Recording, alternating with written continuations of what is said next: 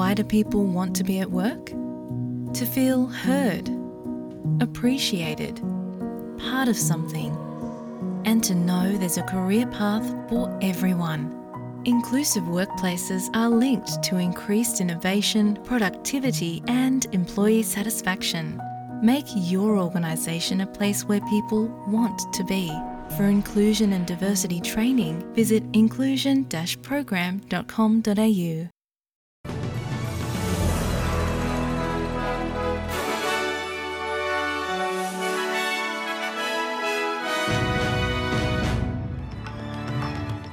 السلام علیکم۔ آپ سن رہے ہیں ایس پی ایس اردو اور میں ہوں افنان ملک آج کی تازہ ترین خبروں کے ساتھ۔ سب سے پہلے شہ سرخیاں۔ Australian Catholic cardinal George Pell Rome میں اکیاسی برس کی عمر میں انتقال کر گئے ہیں۔ ڈیٹا سے پتہ چلتا ہے کہ ملک بھر میں کرایوں میں اضافہ ہو رہا ہے اور کھیل کی خبروں میں پاکستان اور نیوزی لینڈ کے مابین دوسرا ون ڈے آج کراچی میں کھیلا جائے گا۔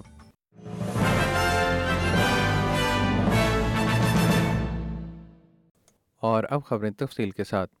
Australian Catholic cardinal George Pell اکیاسی برس کی عمر میں انتقال کر گئے ہیں۔ متنازع پادری دو ہزار ایک میں سڈنی کے آرچ بشپ بننے سے قبل انیس سو چھیانوے میں میلبرن کے آرچ بشپ بھی رہ چکے ہیں۔ آرچ بشپ بیل پر بچوں کے ساتھ جنسی زیادتی کے الزامات تھے۔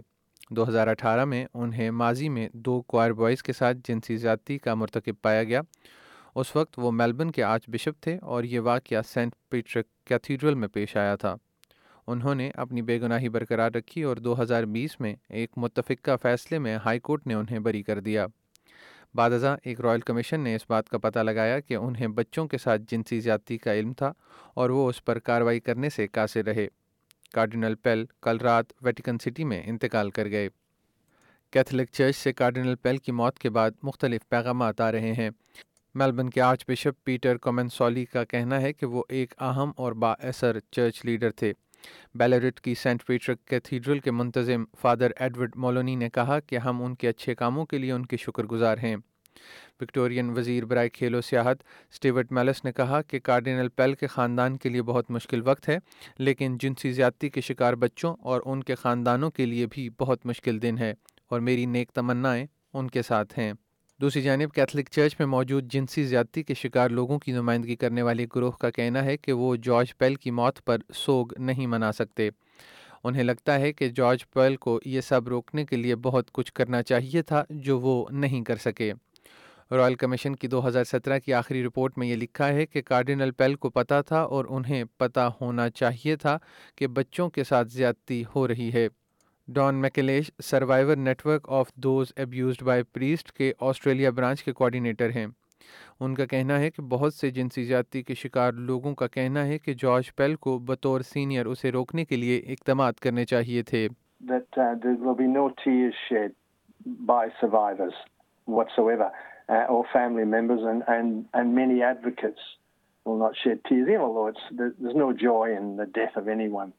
But there'll also be وفاقی حکومت ترامداد پر کاربن امیشن ٹیرف لاگو کر رہی ہے تاکہ آسٹریلین کمپنیوں کی مدد کی جا سکے۔ یہ climate change minister Chris Bowen کے کل کے حکومت کے سیف کارڈ میکینزم کے سامنے آنے کے بعد کیا گیا ہے۔ اس سے آسٹریلیا کی بڑی آلودگی پیدا کرنے والی کمپنیاں ہر سال دو ہزار تیس تک پانچ فیصد گرین ہاؤس گیسز کے اخراج میں کمی کریں گی اور نہ کرنے کی صورت میں کاربن کریڈٹ ادا کریں گی۔ کرس بون کا کہنا ہے کہ سیف گارڈ میکینزم کا بہت اثر پڑے گا۔ This is a very ambitious package that we announced yesterday 5% 4.9% reductions each year is an ambitious step forward and by between now and 2030 it would take 205 million tons of carbon emissions out of our uh, atmosphere. Now, that's equivalent to two thirds of the emissions from all of Australia's cars over that period. So, this is a big deal. اس plan کے تحت دو ہزار تیس تک تینتالیس فیصد تک اخراج میں کمی اور دو ہزار پچاس تک نیٹ زیرو تک پہنچنا ہے امریکہ میں سیاستدانوں کے ایک گروہ نے صدر جو بائیڈن کو اے کے یو ایس معاہدے کی حمایت میں خط لکھا ہے اور کہا ہے کہ امریکہ آسٹریلیا کو جوہری ہتھیاروں سے لیس آبدوزیں فراہم کرنے کی اہلیت رکھتا ہے۔ یہ گزشتہ مہینے دو سینیٹرز کی جانب سے جو بائیڈن کو لکھے گئے لیٹر کے لیک ہونے کے بعد سامنے آیا ہے، جس میں کہا گیا تھا کہ اس معاہدے سے امریکہ کی سب میرین بیس پر دباؤ پڑے گا اور یہ خطرناک صورتحال ہوگی۔ نو ریپبلکن اور ڈیموکریٹک نمائندوں نے اس معاہدے کا دفاع کیا ہے اور کہا ہے کہ امریکہ کو اپنی اور انڈو پیسفک اتحادیوں کی سیکورٹی کا خیال رکھنا چاہیے۔ A U K U S یا آکس ایک سہ فریقی سیکورٹی معاہدہ ہے جو آسٹریلیا، برطانیہ اور امریکہ کے مابین ہے۔ آج آسٹریلیا کو ویتنام کی جنگ سے نکلے پچاس برس مکمل ہو چکے ہیں۔ آسٹریلیا کی وہاں موجودگی کے دوران ساٹھ ہزار لوگوں نے خدمات سر انجام دی، پانچ سو بتیس مارے گئے جبکہ پچیس سو زخمی ہوئے۔ وزیر اعظم اینتھنی البنیزی نے سوشل میڈیا پر اس کا اظہار کیا اور ان تمام آسٹریلینز کو خراج عقیدت پیش کیا۔ ویٹرن افیئرز کے وزیر میٹ کیوک نے کہا کہ یہ دن ان تمام لوگوں کو یاد کرنے کا ہے There's an opportunity in this 50th anniversary year, and it's the Australian government's intent to be very clear in communicating to our veterans that their service is respected and honoured, and that we thank them for their service and the sacrifice that they made and the sacrifice that their families made by putting on the Australian uniform with the Australian flag and serving their nation, and that we thank them for that service. ایک Queensland high school teacher پر بیرون ملک دوروں کے دوران نو عمر لڑکوں کے ساتھ جنسی زیادتی کا الزام عائد کیا گیا ہے۔ پینتیس سالہ شخص پر دو ہزار چودہ سے دو ہزار انیس کے دوران گیارہ مرتبہ جنسی زیادتی کا الزام عائد کیا گیا ہے۔ اس دوران وہ ٹوونگ، ماؤنٹ ٹیمبورین، پولونوے، ڈارا اور ڈاکابن میں سیکنڈری اسکول ٹیچر تھے۔ اس شخص پر لڑکوں کے ساتھ نیوزی لینڈ اور افریقہ کے بین الاقوامی دوروں کے دوران بھی جنسی زیادتی کا الزام ہے۔ Real estate appraiser, PropTrack اور ڈیٹا انالسٹ کورولاجک کی جانب سے شائع کیا گیا اعداد و شمار کے مطابق آسٹریلیا میں کرایوں کا بڑھنا اب سست ہو رہا ہے۔ کورولاجک کے مطابق گزشتہ برس کم ویکنسی ریٹ کی وجہ سے کرایوں میں دس فیصد تک اضافہ ہوا۔ لیکن دسمبر سہ ماہی کے اعداد و شمار کے مطابق گروتھ میں دو فیصد تک سست روی ہوئی ہے۔ پراپ ٹریک کے مطابق دسمبر سہ ماہی میں کرایوں کے اضافے میں رکاوٹ دیکھی گئی ہے۔ کیمرون کشر پراپ ٹریک کے اکنامک ریسرچ کے ڈائریکٹر ہیں اور ان کا کہنا ہے کہ کرایوں میں کمی لوگوں کا سستے متبادل دیکھنے کی وجہ سے ہے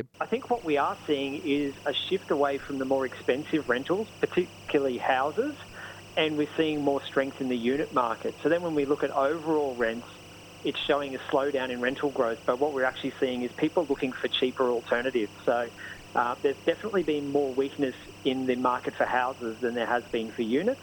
Uh, and places like Sydney and Melbourne, we're still seeing quite strong quarterly rental growth. عالمی بینک نے ترقی سے متعلق دو ہزار تیئیس کے لیے اپنی اس سے پہلی کی کی گئی پیشن گوئی میں کمی کرتے ہوئے کہا ہے کہ کئی ملک کساد بازاری کی لپیٹ میں آ سکتے ہیں جس کی وجوہات میں یوکرین میں روس کی جنگ مرکزی بینک کی شرح سود میں اضافے کے اثرات اور بڑی معیشتوں کے تغیرات شامل ہیں عالمی بینک نے کہا ہے کہ دو ہزار تیئیس میں عالمی شرح نمو ایک اشاریہ سات فیصد رہنے کی توقع ہے، جو حالیہ تین اشروں کے دوران دو ہزار نو اور دو ہزار بیس کے بعد ترقی کی سب سے کم شرح ہے۔ خیبر پختونخوا کے مختلف مکاتب فکر کے علماء نے ایک فتویٰ جاری کرتے ہوئے عسکریت پسندی اور دہشت گردی کو اسلام کے منافی قرار دیا ہے۔ فتوے میں واضح کیا گیا ہے کہ اسلام میں صرف ریاست کو جہاد کے اعلان کا حق حاصل ہے اور یہ کام کوئی نہیں کر سکتا۔ دوسری جانب، پاکستان کے صوبہ خیبر پختونخوا کے قبائلی ضلع جنوبی وزیرستان میں امن و امان کی بگڑتی صورتحال کے خلاف وانا میں چوتھے روز بھی مقامی افراد کا دھرنا جاری ہے، جس میں لوگوں کی بڑی تعداد شریک ہے۔ وانا کی تمام سیاسی جماعتوں کے مقامی رہنما، اولسی پاہیون یعنی عوامی بیداری کے نام سے ایک اتحاد قائم کر کے گزشتہ چار روز سے دھرنا دیے بیٹھے ہیں۔ شدید سرد موسم کے باوجود مقامی افراد اس دھرنے میں شریک ہو رہے ہیں۔ پاکستان تحریک انصاف کے چیئرمین اور سابق وزیر اعظم عمران خان کا کہنا ہے کہ فوجی آپریشن سے بچنا چاہیے۔ پاکستان میں دہشت گردی اس لیے بڑھ گئی ہے کیونکہ حکومت نے اس جانب توجہ نہیں دی۔ اقوام متحدہ کے سیکرٹری جنرل انتونیو گوتریس نے کہا ہے کہ پاکستان کے سیلاب متاثرین کی بحالی کے لیے بین الاقوامی کانفرنس میں لگ بھگ نو ارب ڈالر سے زائد کا دینے کا عہد کیا گیا ہے۔ انتونیو گوتریس نے کہا کہ دورہ پاکستان کے دوران انہوں نے سیلاب سے تباہی کے مناظر دیکھے تو انہیں دلی صدمہ ہوا، لیکن پاکستانی قوم نے انسانیت کی ایک مثال قائم کی۔ دوسری جانب، سعودی عرب کے ولی عہد اور وزیر اعظم محمد بن سلمان نے پاکستان میں سرمایہ کاری کے امکانات پر غور کرنے کے احکامات دیے ہیں۔ سعودی خبر ادارے سعودی پریس ایجنسی کے مطابق سعودی ولی عہد نے پچیس اگست دو ہزار بائیس کو پاکستان میں لگ بھگ دس ارب ڈالرز کی سرمایہ کاری کا اعلان کیا تھا۔ اس کے ساتھ ساتھ محمد بن سلمان نے سعودی ڈیولپمنٹ فنڈ کو احکامات جاری کیے ہیں کہ وہ پاکستان کے مرکزی بینک میں ڈپازٹ کی رقم پانچ ارب ڈالر تک بڑھانے پر غور کرے۔ قبل ازیں بائیس دسمبر دو ہزار بائیس کو یہ رقم پانچ ارب ڈالر کرنے کا اعلان کیا گیا تھا۔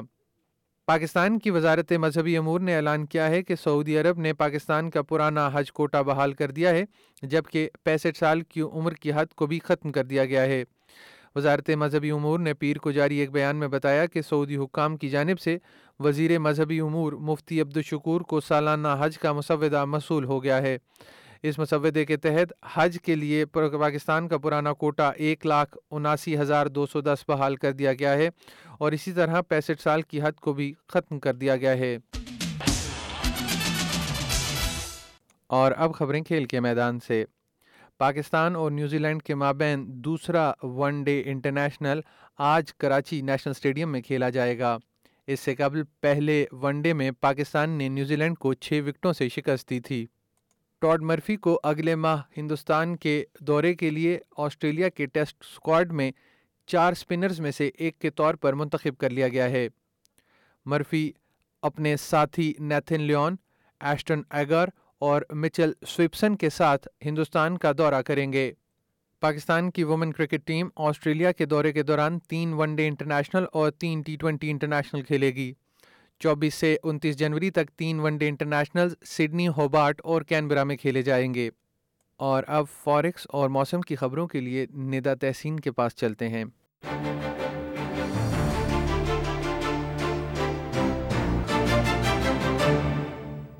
اب ایک نظر آسٹریلین ڈالر کے مقابلے میں مختلف ممالک کی کرنسی کی شرائط تبادلہ پر۔ ایک آسٹریلین ڈالر برابر ہے ایک سو ستاون اشاریہ چھ آٹھ پاکستانی روپے کے، صفر اشاریہ چھ نو امریکی ڈالر کے اور چھپن اشاریہ چھ تین بھارتی روپے کے۔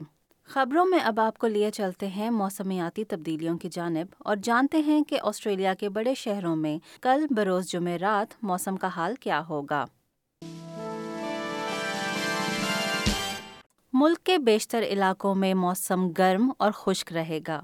سڈنی میں درجہ حرارت زیادہ سے زیادہ ستائیس اور کم سے کم انیس رہے گا میلبرن اٹھائیس اور سترہ، پرتھ تیس اور سولہ، ایڈیلیڈ چونتیس اور سترہ، ہوبارٹ تیئیس اور چودہ، جبکہ کینبرا، برسبن، ڈاون میں متلا ابر آلود رہے گا۔